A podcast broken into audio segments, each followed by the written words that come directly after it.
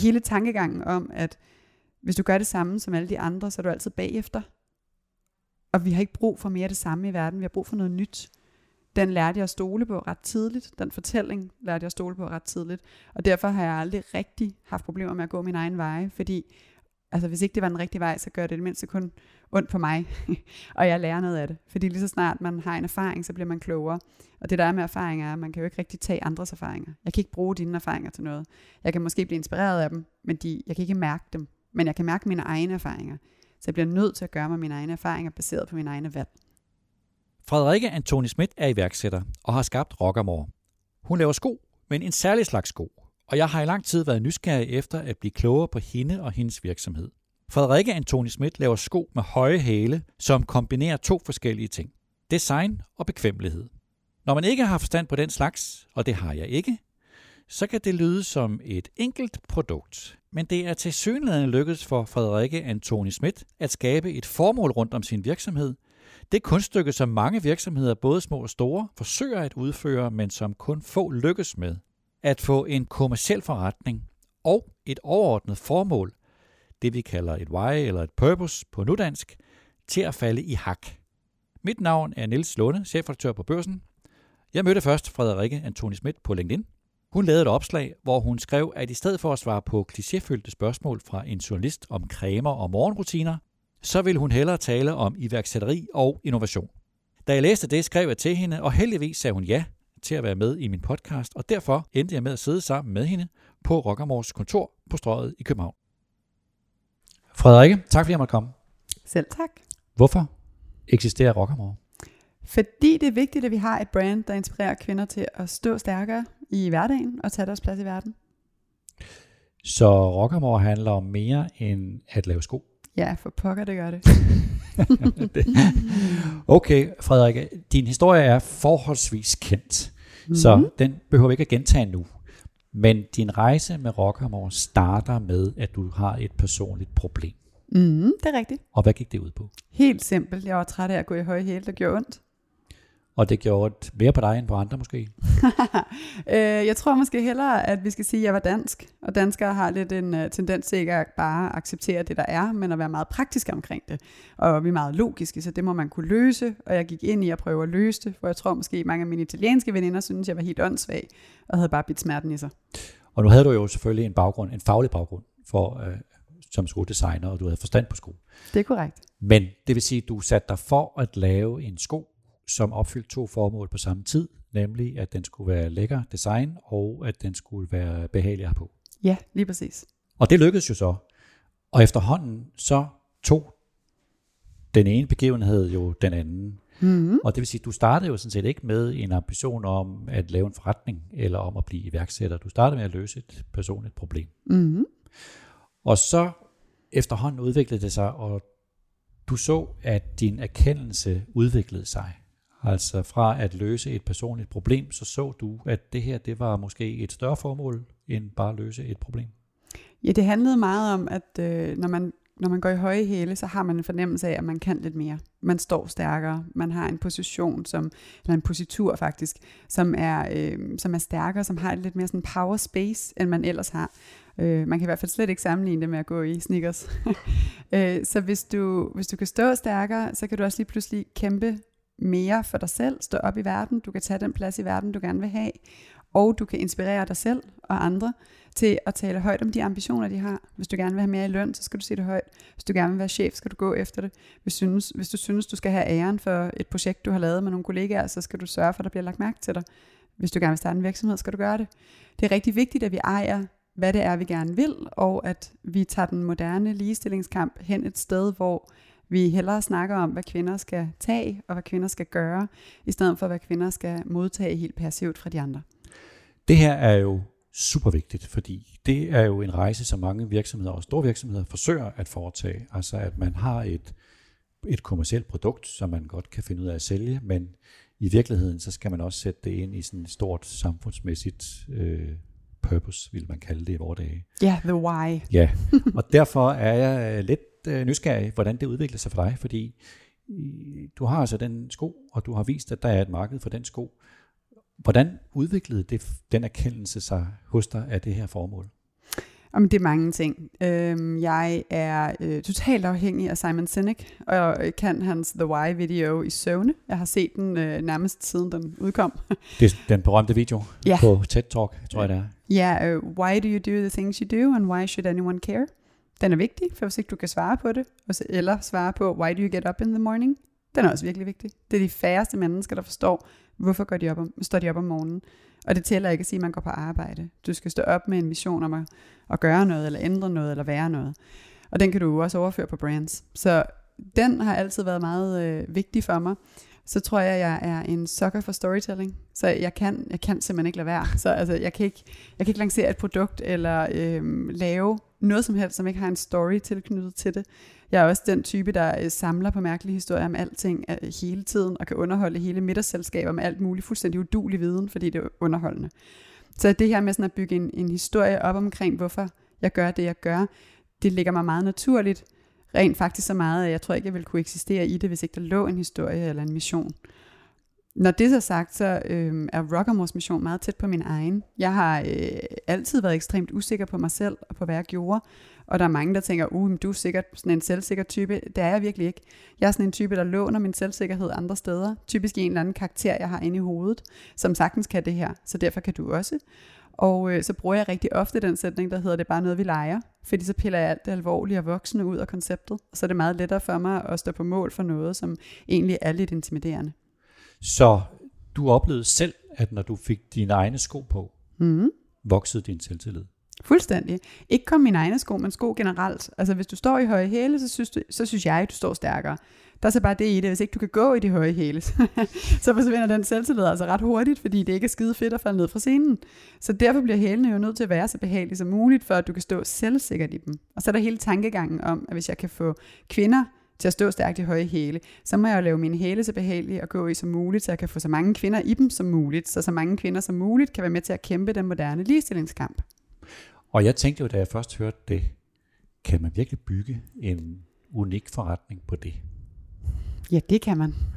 Og øh, det fandt jeg jo så ud af, fordi øh, du har tidligere i et stort interview i min egen avis sagt omkring det her med at lave de ting, du laver, så nu citerer jeg lige. En normal stilet er jo flad indvendig, hvilket ofte skubber fodballerne ud til siden, så de, du kommer til at gå på foden senere og knogler, og det gør ondt.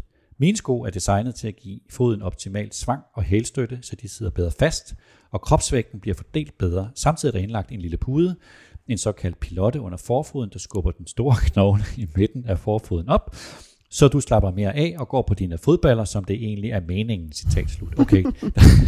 Ja. Da jeg læste det, øh, okay, det er ikke bare lige. Nej, det er det godt nok ikke. At være øh, dygtig til at lave sko handler om at være ekstremt nørdet på pasform og millimeter. Og det er nærmest det samme som at være ingeniør. Men stadig, Frederik, så skal man jo rundt omkring det lave en forretning. Mm. Altså du har nu så lavet en øh, sko, som har vist sig, at der er et marked for den. Du har erkendelse, langsomt en, en erkendelsesrejse med et formål. Mm. Og du øh, lykkedes så også med, øh, der for nogle år siden, at få de to ting til at falde i hak. Og det er jo noget, som mange virksomheder drømmer om. Det er at have en kommersiel øh, forretning og et formål, som støtter hinanden. Mm.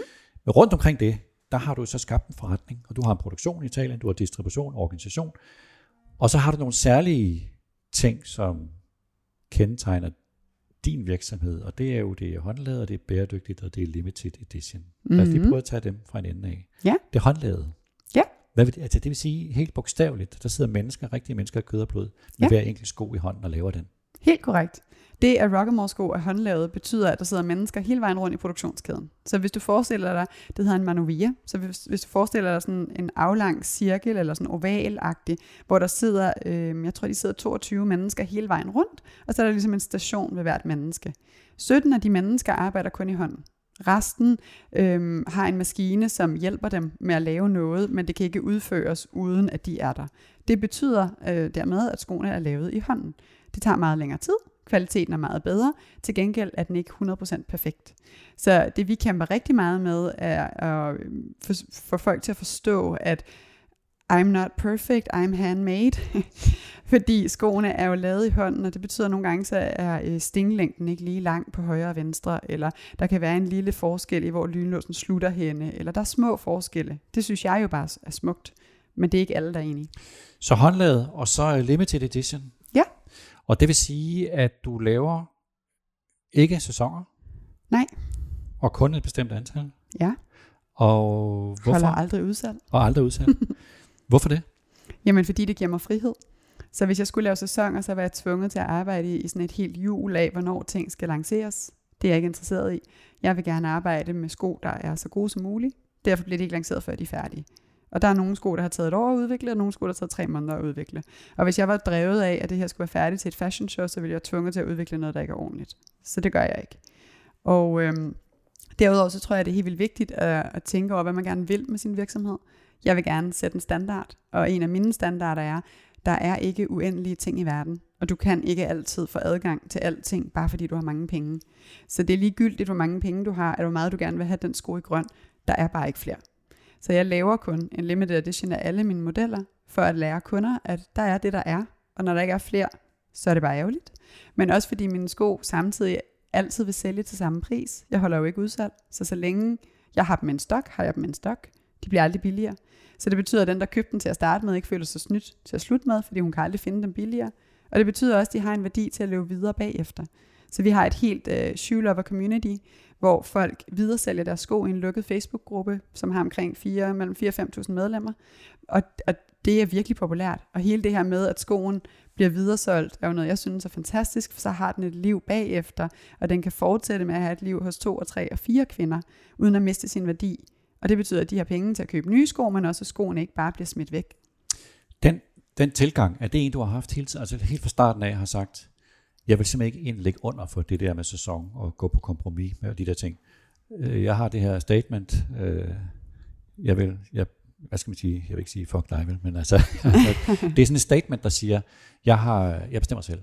Ja, det er meget vigtigt for mig. Udover at jeg er totalt rebelbarn, og øh, min mor var en af dem, der hoppede over muren og var med til at starte Christiania, og jeg voksede op både på Christiania og Christianshavn, så jeg har sådan en meget rebel øh, holdning til livet og generelt til grænser. Øh, jeg synes, man sætter dem selv, der er ikke andre, der sætter dem for dig. Så var det også virkelig vigtigt for mig at, øh, at anerkende, at hvis jeg skulle bruge al min tid, al min vågne tid, og nogen siger de bedste år af mit liv, på at bygge en virksomhed, så skulle det være, fordi den kunne gøre en forskel. At jeg kunne sætte en anden standard, end den der fandtes, og at jeg kunne vise, at man kan gøre noget anderledes, end det de gør i dag. Og Frederik, hvis man skal kunne gennemføre det, altså ligesom sætte sig imod, hvad skal vi sige, almindelige, de almindelige regler og konformitet i et marked, så må det kræve nogle ting. Det må kræve, at man har en høj kvalitet. Det må kræve en vis øh, faglig selvsikkerhed at kunne sætte sig ud over, hvad der er god tone i et marked. Måske, eller også så kræver det bare, at man er naiv nok til at tro, at man kan lykkes. jeg ved det ikke. Jeg synes tit, jeg hører mange, der bygger store virksomheder sige, hvis de vidste i dag, nej, hvis de vidste dengang, hvad de ved i dag, så havde de aldrig gjort det.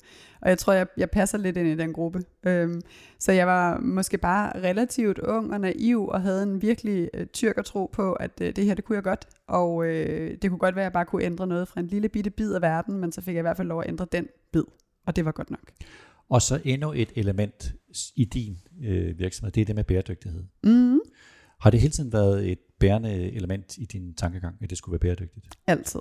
Det har virkelig været vigtigt for mig, øh, som sagt, at lave en, en anden type virksomhed, sætte en anden standard, gøre en forskel. Og, øh, og den måde, jeg kunne gøre det på, det var et lille brand, var at øh, finde de materialer, som allerede findes rundt omkring på fabrikkerne, tage rundt og øh, source, hvad der allerede er ude, og så bruge det. Og hele limited edition tankegangen er født på, på den baggrund, at så havde jeg kun råd til at lave øh, 180 på sko af den i grøn, og 112 af den i blå, for der var ikke mere materiale. Og så er det så langsomt blevet kørt ind til, eller videreudviklet skal vi hellere sige, til en strategi omkring, hvordan kan vi ikke bare bruge de materialer, der findes i verden, men rent faktisk skabe nogle materialer, der er meget bedre.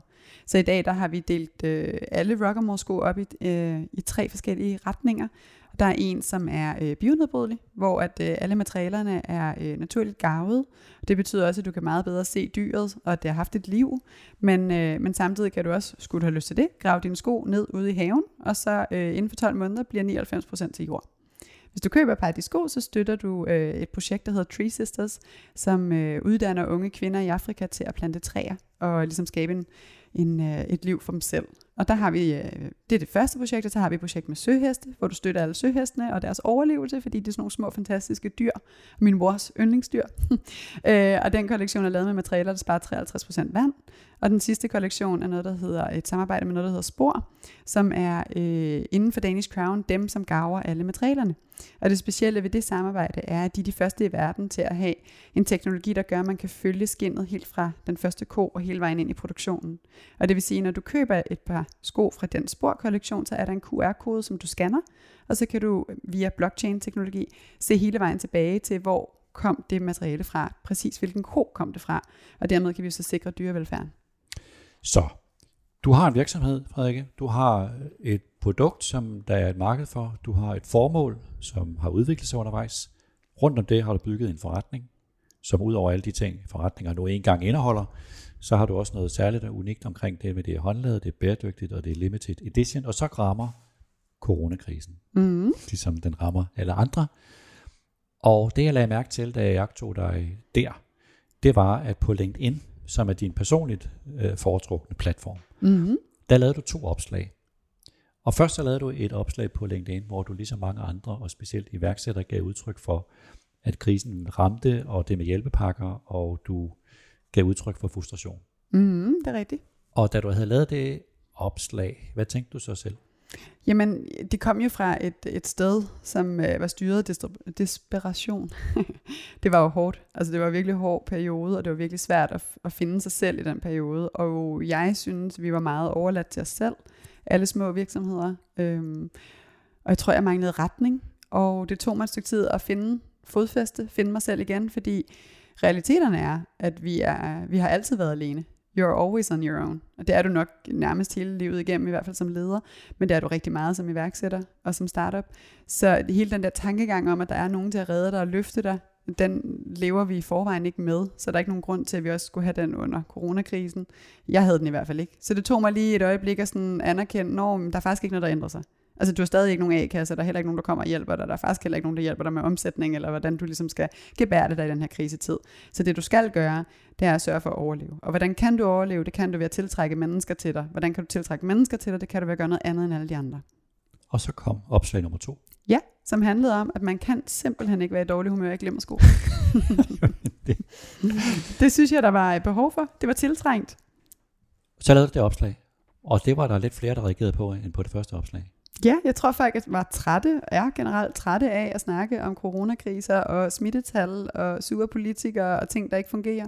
Så er det da meget sjovere at snakke om, at øh, hvis du har glimmersko på, så smiler verden til dig, fordi der er ingen, der kan lade være at lægge mærke til glimmersko. Men endnu vigtigere, at du smiler til verden, fordi du kan simpelthen ikke være i dårlig humør i glimmersko. Det, altså, man har jo aldrig set en kvinde, som er sådan en tordensky, gå ned af strået i glimmersko. Det findes jo ikke. Fordi det er bare fedt at have glimmer på, man bliver godt humør.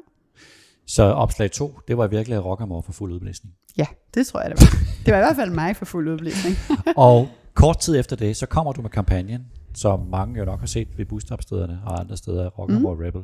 Ja. Hvad er, den er der jo stadig, hvad er ideen med den kampagne? Uh, det er mit hjertebarn. Uh, Rockamore Rebel handler rigtig meget om at vise, hvad det er, Rockamore står for, men også anerkende, at det ikke er mig, Rockamore handler om. Det, der er mange, der siger, at det er mig, der er frontkvinde, og brandet lever og dør med mig. Det kan du måske mene, men det hedder jo Rockamore, fordi det ikke skulle handle om mig. Det hedder jo ikke Frederikke. Og Rockamore betyder, by the way, et fort af kærlighed. Så hele ideen om, at vi kan bygge et fort af kærlighed op et eller andet sted i verden, og så kan vi være i det, eller vi kan sige, at det er det modsatte, modsatte til alle de der små torturkammer, som andre sko kan være. Ikke? Du kan bruge den, den tanke, den øh, historie, som du vil, men jeg bruger den til at illustrere de her rebeller, som jeg synes, jeg samler omkring mig, som jeg synes går i mine sko, som jeg ser har dem på steder, hvor det, jeg havde ikke noget med det at gøre, de har selv samlet dem op. Og det er rebeller, som som rent faktisk tør at stå op for noget i verden. De tør at stå på mål for det, de tror på. De tør at skille sig ud og være anderledes, og de tør at have ambitioner. Og det er mega inspirerende. Det er inspirerende for mig, og det er inspirerende for andre. Så Rockamore Rebel Companion viste den allerførste kvinde, viste Alice Skovgaard, som er øh, overlæge på øh, Esbjerg sygehus, og hvor det handlede rigtig meget om at øh, fejre de helte, der havde været aktive under coronakrisen og været i første i forfront, hvad siger man, første front, det siger man ikke, men man siger... I front. I front. Ja. Der var ikke noget med første. I front. Ja. så dem, der havde været i front og ligesom havde kæmpet.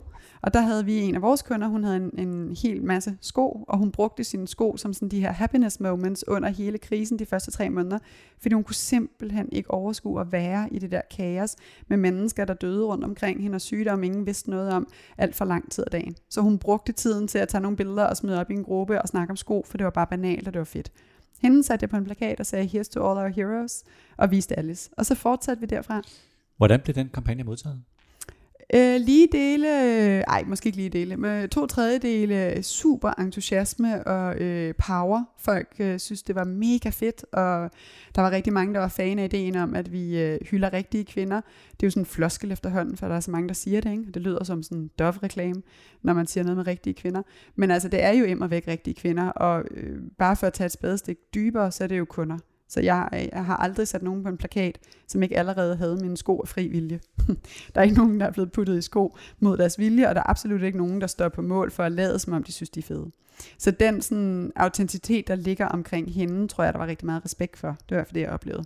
Og så var der en, en god tredjedel nok, i hvert fald den, øh, den sådan, traction, vi så online, der synes det var helt, altså helt hen i skoven, at jeg tillod mig at slå plat på coronakrisen, og i det hele taget markedsføre mig på basis af noget, der var så hårdt for hele befolkningen, og hele Danmark og hele verden. Lægger der i den kampagne også et, et statement i forhold til kvinder og, og syn på kvinder i forhold til for en generation tidligere. Ja, for pokker, det er der. Øh, min mor var en stor del af den kvindekamp, der var tidligere. Hun er lidt for ung til sådan at været rigtig rødstrømpe, men, men var i hvert fald 2.0 rødstrømpe. Øhm, jeg tror, at den store forskel, som jeg ser det, og den er lidt tavlig, men som jeg ser det, er, at dengang blev der kæmpet for, at nogen blev tildelt nogle rettigheder, sådan, hvis jeg ser det helt objektivt. Det jeg kæmper for nu, er ikke, at der er nogen, der overhovedet skal tildele mig noget som helst det er, at jeg skal ture og tage det, jeg gerne vil have.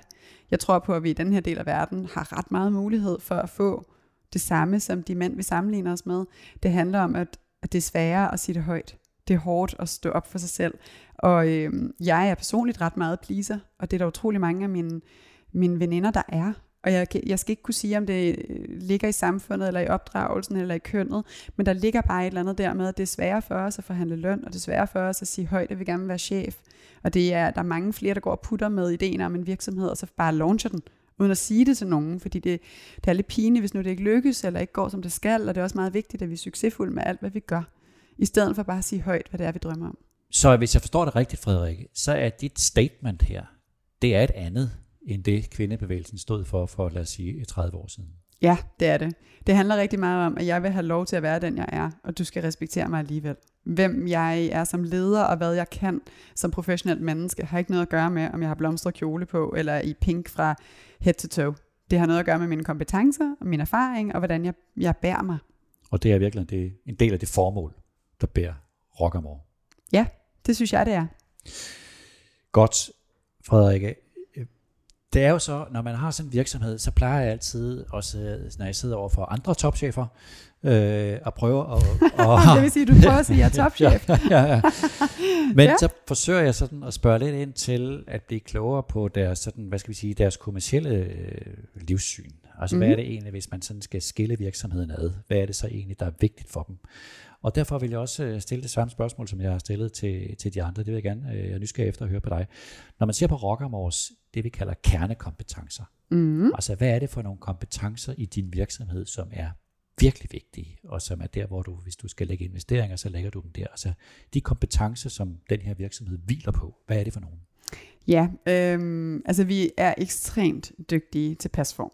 Jeg bruger de fleste af mine vågne timer på at nørde pasforme og volumener og størrelser og millimeter. Og alle Rockamore sko er lavet i fem, fem eksemplarer, og der går et til mig, et til min produktionschef, øh, et til hende med de brede fødder på kontoret, og et til hende med de smalle fødder på kontoret, og så et til en vilkårlig kunde, som vi ikke kender, som ikke må være linket med mig på nogle sociale medier, og som ikke får noget for det. Hun går i dem en uge og sender dem tilbage. Så alt handler om, hvad feedbacken på et par sko er, og det er derfor, det tager mig tre måneder, nogle gange et år, at udvikle et par sko, fordi de skal sidde lige i skabet. Så en kernekompetence i din virksomhed, det er, man kan næsten sige, selvfølgelig en meget dyb forståelse af pasform. Ja, og meget stor respekt for det, som der er rigtig mange andre brands, der ikke har. Øhm, så tror jeg, det er rigtig meget øh, community.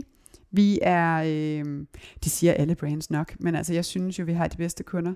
Men, men ikke bare kunder, så har vi det bedste community. Vi er enormt inkluderende som brand. Det var virkelig vigtigt for mig ikke at være en del af øh, modefestivalerne for eksempel, fordi det har altid været en lukket klub for no- nogle særlige udvalgte.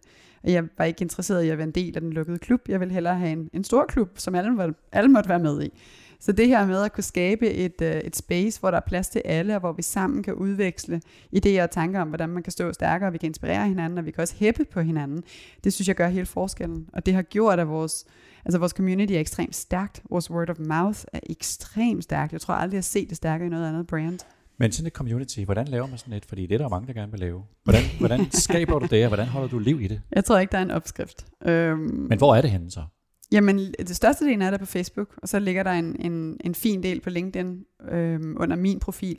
Men helt klart, kernen ligger på Facebook, og den ligger både i vores opslag, men den ligger rigtig meget i en lukket gruppe, som hedder Rockamore Shoe Lovers, hvor folk melder sig ind både for at snakke om sko, men også for at købe tidligere Rockamore sko, øh, enten til en billigere pris, eller der er sågar aktioner for sko, som er udsolgt over lang tid, en limited edition. Ikke? Når de så kommer tilbage, så kalder de dem unicorns, og så aktionerer de dem væk til flere penge, end de købte dem for. Det er ret Men- imponerende. Men sådan et, uni, et undskyld, et, sådan et, et, com, ja, sådan et, et community. Ja.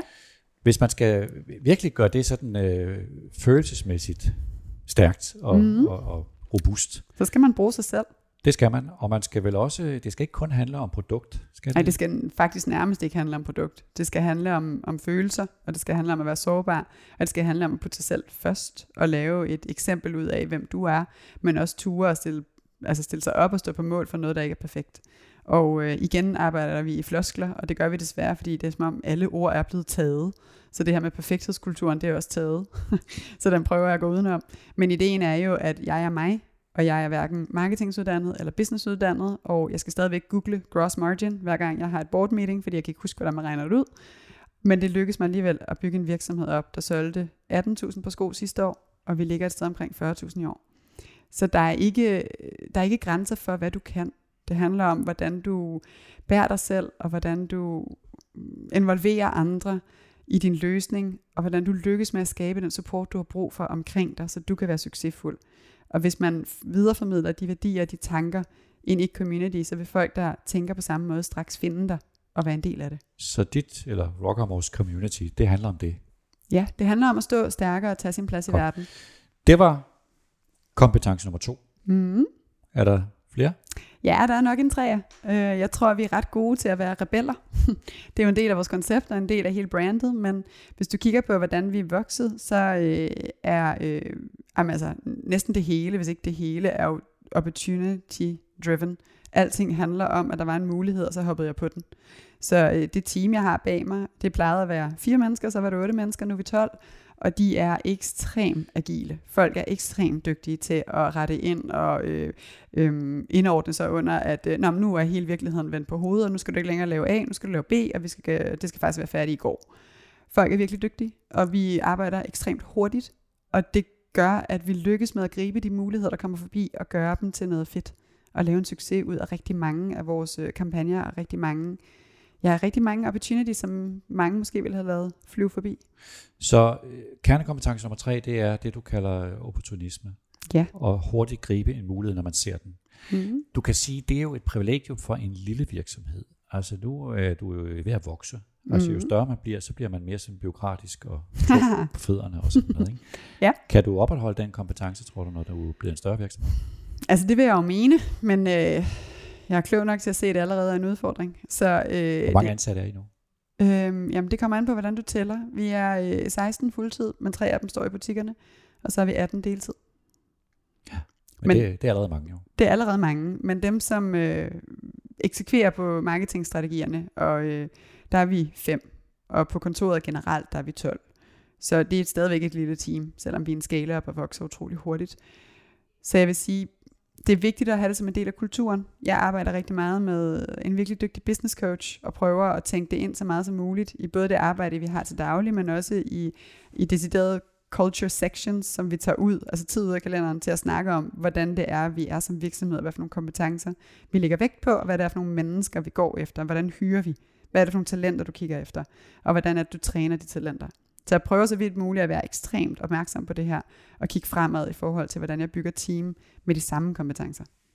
Okay, så er det de tre kernekompetencer, Frederik, der bærer Rockamore? Ja, altså jeg har jo lyst til at sige, at der sikkert er flere, men jeg kan ikke komme i tanke om dem. Det er også en kunst, at, der ikke at, at kunne begrænse sig, fordi så ved man, hvad der er det vigtige. Det er de tre. Mm, det er de tre. En ting, når man kigger på din virksomhed, det er jo, hvorvidt den er båret af din person. Mm. Sådan ser det ud udefra. Så mit spørgsmål er også, er, er den her virksomhed sårbar? Hvis nu du bliver syg, Mm-hmm. hvad skal der så ske med Rockamore? Kan den klare sig uden dig? Selvfølgelig kan den klare sig uden mig. Det handler om at skabe en fortælling, som er stærk nok til, at den kan leve uden, at der står en person bag og råber højt.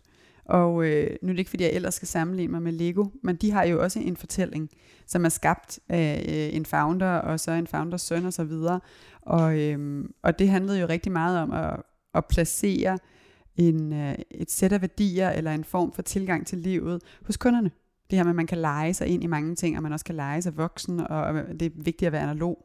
Og, og det lever jo videre hos kunderne. Og det er det samme, jeg forsøger at gøre med min Rockamore Rebel-kampagne. Og generelt det her statement om, at du står stærkere i høje hæle, gør også, at der er rigtig mange kvinder, der deler personlige historier med os, om hvordan de har stået stærkere i høje hæle, hvordan de har fået job, fordi de tog et par Rockamore sko på, eller hvordan de lykkedes med at forhandle løn, fordi de følte, at hele communityet var med dem, da de sad inde i det lokale, de kiggede ned på de grønne sko.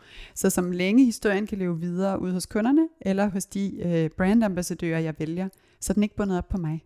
Det kan godt være, det er mig, der driver den lige nu, fordi vi ikke er større, end vi er, men det bliver ikke mig, der driver den for altid. Jeg spørger, fordi jeg kender efterhånden mange, øh, også iværksættere, og mm. det er en jagttagelse, jeg har. Mange af dem er, at de undervurderer, hvor vigtige de selv er. Mm-hmm. De er slet ikke klar over, hvor vigtige de er for virksomheden. Og man kunne godt frygte, at du laver den samme fejl. At du undervurderer, hvor vigtig du, din, din egen person er. Måske. Altså jeg vil sige, jeg er meget opmærksom på, hvad det er, jeg kommer med, og så er jeg meget opmærksom på, hvad det er, mit team kan, og hvordan vi løfter hele øh, opgaven sammen. Jeg er også meget opmærksom på, hvordan jeg hyrer fremadrettet, og hvad der skal til, for at historien lever uden mig.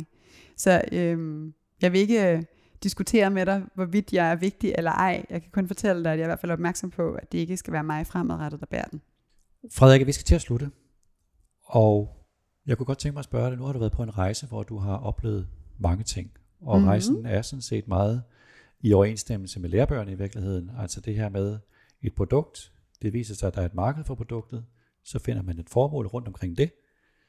Det lykkedes i hvert fald indtil nu. Hvad mm-hmm. har du lært på den rejse? Jamen, øh, altså jeg har jo lært utrolig meget, ikke? men hvis jeg skal prøve sådan at samle det i temaer, så er det vigtigste for mig nok øh, det første år af Rockamore, hvor jeg primært arbejdede med at løse problemer, og overhovedet ikke var iværksætter, forresten ikke havde registreret et firma, og ikke rigtig vidste noget om, hvordan man kørte et firma. Men der brugte jeg rigtig meget energi på at løse opgaver på en måde, som jeg troede, at et andet menneske ville løse det. Så hvis jeg stod foran en problemstilling, så ville jeg tænke, hvordan vil han eller hun gøre det her? Hvordan vil han eller hun komme videre? Og så gjorde jeg det på den måde, som jeg troede, nogle andre ville gøre det på. Eller jeg fik et direkte råd af nogen, og så gjorde jeg det på den måde. Og så gik det altid galt. Og der var ikke noget, der er værre end den følelse af bagefter at stå og tænke, ej, hvis jeg havde gjort det på min måde, så var det blevet bedre. Så derfor på et andet tidspunkt, så lavede jeg sådan et slip, hvor jeg sådan, nu stopper vi, og nu gør vi det på min måde, fordi så når det går galt, så er det mindst min fejltagelse. Så kan jeg eje den 100%, frem for at stå der og være lidt mavesur over, at jeg ikke turer og gøre det på min egen måde, og så bagefter finde ud af, at min måde måske havde været bedre. Så øh, hele tankegangen om, at hvis du gør det samme som alle de andre, så er du altid bagefter. Og vi har ikke brug for mere det samme i verden, vi har brug for noget nyt den lærte jeg at stole på ret tidligt. Den fortælling lærte jeg at stole på ret tidligt. Og derfor har jeg aldrig rigtig haft problemer med at gå min egen vej, fordi altså, hvis ikke det var den rigtige vej, så gør det det mindste kun ondt på mig, og jeg lærer noget af det. Fordi lige så snart man har en erfaring, så bliver man klogere. Og det der er med erfaringer er, at man kan jo ikke rigtig tage andres erfaringer. Jeg kan ikke bruge dine erfaringer til noget. Jeg kan måske blive inspireret af dem, men de, jeg kan ikke mærke dem. Men jeg kan mærke mine egne erfaringer. Så jeg bliver nødt til at gøre mig mine egne erfaringer baseret på mine egne valg. Forhindrer det, at du spørger folk til råds? Nej, overhovedet ikke. Jeg bestiller ikke andet nærmest. Altså, jeg har øh, ekstremt mange øh, virkelig dygtige venner efterhånden, og jeg tror, jeg har fundet dem alle sammen på LinkedIn og i underlige sammenkomster, hvor jeg går direkte op til folk og siger, du er super interessant, har du fem minutter? Og så udvikler det sig. Så jeg spørger så mange mennesker som muligt til råds, og øh, jeg løser næsten alle problemer ved at finde nogen, der er klogere end mig, og spørge, hvad de vil gøre. Jeg gør bare ikke det, de siger helt blindt jeg tager lige tiden til at fordøje det og tænke over, godt, hvad så den rigtige vej for mig? Baseret på det, jeg ved nu, hvad er det for en vej, jeg skal? Så tror jeg også, der er rigtig meget af det, der handler om mavefornemmelse. Det er øh, utrolig vigtigt for mig i hvert fald at acceptere, at mavefornemmelse, det er, øh, det er en del af hjernen. Det er den del af hjernen, som ikke har et sprog. Og det betyder, at øh, den skulle faktisk have lige så meget vigtighed, eller lige så meget medbestemmelse i dit liv, som selve hjernen har og selve øh, den indre stemme, du ofte har, den, den får. Fordi ellers så er der mange ting, du går glip af. og jeg er blevet mere og mere intuitiv, og jeg prøver så vidt muligt at slå et meget stort slag for, at man skal øh, acceptere øh, mennesker, som er intuitive, og at øh, man skal det hele taget acceptere mavefornemmelser som være lige så gyldig et øh, signal, som den tanke, der kan formere sig op i din hjerne. For det du skal anerkende, det er, at det er faktisk det samme. Din mavefornemmelse har bare ikke et sprog. Du kan mærke det. Og derfor så skal du ja, anerkende det. Betyder det, at du ikke bruger data? Nej, vi bruger utrolig meget data. Åh, oh, vi er så datadrevne, at det halve kunne være nok. Jeg har jo, øh, jeg har jo ansat øh, virkelig mange øh, software-mennesker, fordi jeg har en, en fest med at omgive mig mennesker, som ikke rigtig forstår den her business, fordi så stiller de alle de dumme spørgsmål i, cita, i citationstegn. Og, og det betyder, at jeg skal tage stilling til alle mulige ting, jeg ikke ellers skulle. Normalt så vil jeg, hvis jeg ansat fashion-mennesker, så er det jo slet ikke et spørgsmål om, hvorvidt vi skal have Fashion Week ind i vores program, eller om vi skal lave sæsoner, for det gør man. Men hvis jeg ansætter software-mennesker, så spørger de jo, hvorfor fanden bruger du energi på at udvikle så mange sko tre gange om året, eller fire gange om året, for at sætte dem på udsalg til 70% bagefter. Det giver ikke mening. Nej, det har du ret i, det giver ikke mening. Skulle vi prøve at tænke det på en anden måde? Ja, det kunne vi godt. Så rigtig mange af vores sådan, små problemer, også hele vores shipping, er bygget op omkring, hvordan softwarevirksomheder de arbejder, ikke hvordan fashionvirksomheder arbejder. Sure. Det var to, øh, Frederik. Er ja. der flere ting, du har læst? Ja, du, har du er fan af tre, kan jeg høre. Ja, det er Jamen. tre. Treenigheden. Ja. Jamen, øh, den sidste må være, at man kan meget mere, end man tror. Øhm, jeg har sådan et godt koncept, som jeg prøver at lære, specielt øh, de junioransatte, jeg har, øh, som hedder Lean In. Altså, du skal bare læne dig ind i det. Lad være at stille for mange spørgsmål, lad være at have for mange krav, og lad for guds skyld være at tro, du kan kontrollere det. Bare læn dig ind i det, lad dig rive med, og så finde ud af det undervejs. Du skal bare kaste dig ud i det, det skal nok gå. Vi er her til at samle dig op, hvis ikke det går, og det vildeste, der kan ske, er, at du laver en fejl, og så lærer du af den. Så du kan meget mere, end du tror, for det der sker er, når du, når du ligesom sådan giver slip på kontrollen, og giver slip på rigtig meget af sådan, uh, circumstances, og bare går ind i en situation, så lykkes du med at, at løfte den, fordi der er ikke anden vej. De fleste på mit team i hvert fald er sådan konkurrencemindede mennesker, ikke? Jeg er selv ekstremt konkurrencemindet. Så hvis du sætter mig i en situation, så skal jeg nok finde en vej ud. Jeg skal nok løse den. Hvis jeg vælger ikke at gå ind i den, så kommer jeg jo aldrig til at løse den. Så hele det der sæt af værdier, der ligger sådan på gatewayen på vej ind, hvor jeg tænker, det kan jeg ikke, og det er jeg også for dum til, eller for lille, eller for, ung, eller whatever til at løse, det stopper mig. Hvis jeg i stedet for bare at gå ind i det og siger, nu er jeg her, deal with it, så kan jeg lige pludselig godt. Så man kan faktisk meget mere, end man tror, man kan. Man skal bare holde op med at bruge energi på at tro, og så skal man bare gøre det. Frederik, tusind tak, fordi jeg måtte komme. Tak, fordi jeg måtte være med. Det var podcasten Topchefernes Strategi i denne uge. En stor tak til videojournalist og billedredaktør Mie H. Christensen, der har redigeret. Jeg håber, at du vil lytte med i næste uge. Vi har besøg af Gitte Åbro i Børsen Executive Club, og jeg håber, at vi kan bringe et uddrag af vores samtale her i podcasten. Gitte Åbo er tidligere topchef i Leo Pharma og er nu topchef i GN Hearing, og jeg taler med hende om hendes særlige syn på ledelse, om at være åben, om at være introvert og alligevel være leder for mange mennesker, og om hvordan hun leder ved hjælp af et overordnet formål. Tak.